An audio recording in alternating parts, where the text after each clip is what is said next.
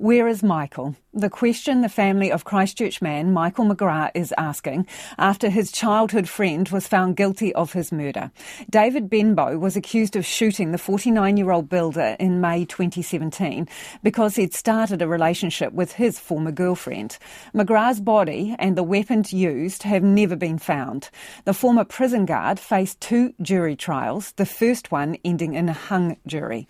But today, after 18 hours of deliberation, this jury convicted him of murder. Niva Chittock was in court. Do you find the defendant, David Charles Benbow, guilty of murder or not guilty of murder, or guilty of murder but guilty of manslaughter? Guilty of murder. And are you all agreed members of the jury? Michael McGrath's family elated this afternoon, clapping, cheering, and hugging each other in court as the unanimous verdict was delivered.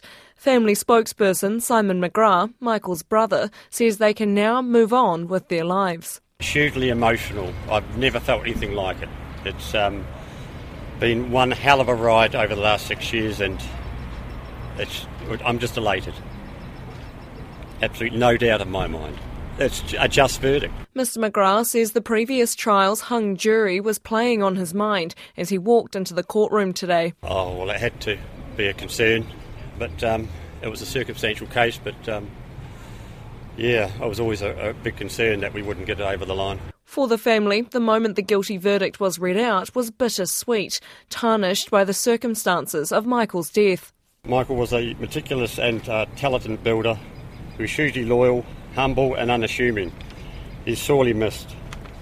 Michael has been taken away from us in the most cowardly, premeditated, and murderous manner. The horrific nature, trauma, and legacy of this despicable act will haunt the family for the rest of our lives. The family thanked the police, Crown prosecution team, and court staff for the time and care they've taken with the case.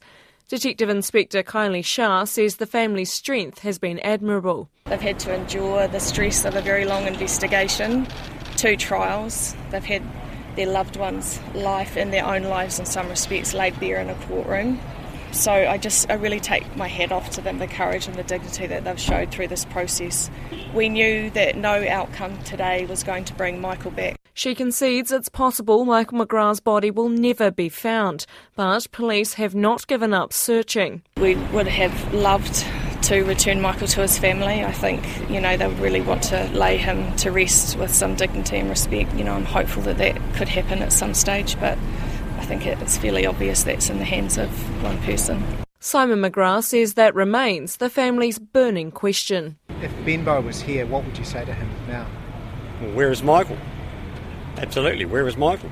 David Benbow's sentencing has been scheduled for March next year.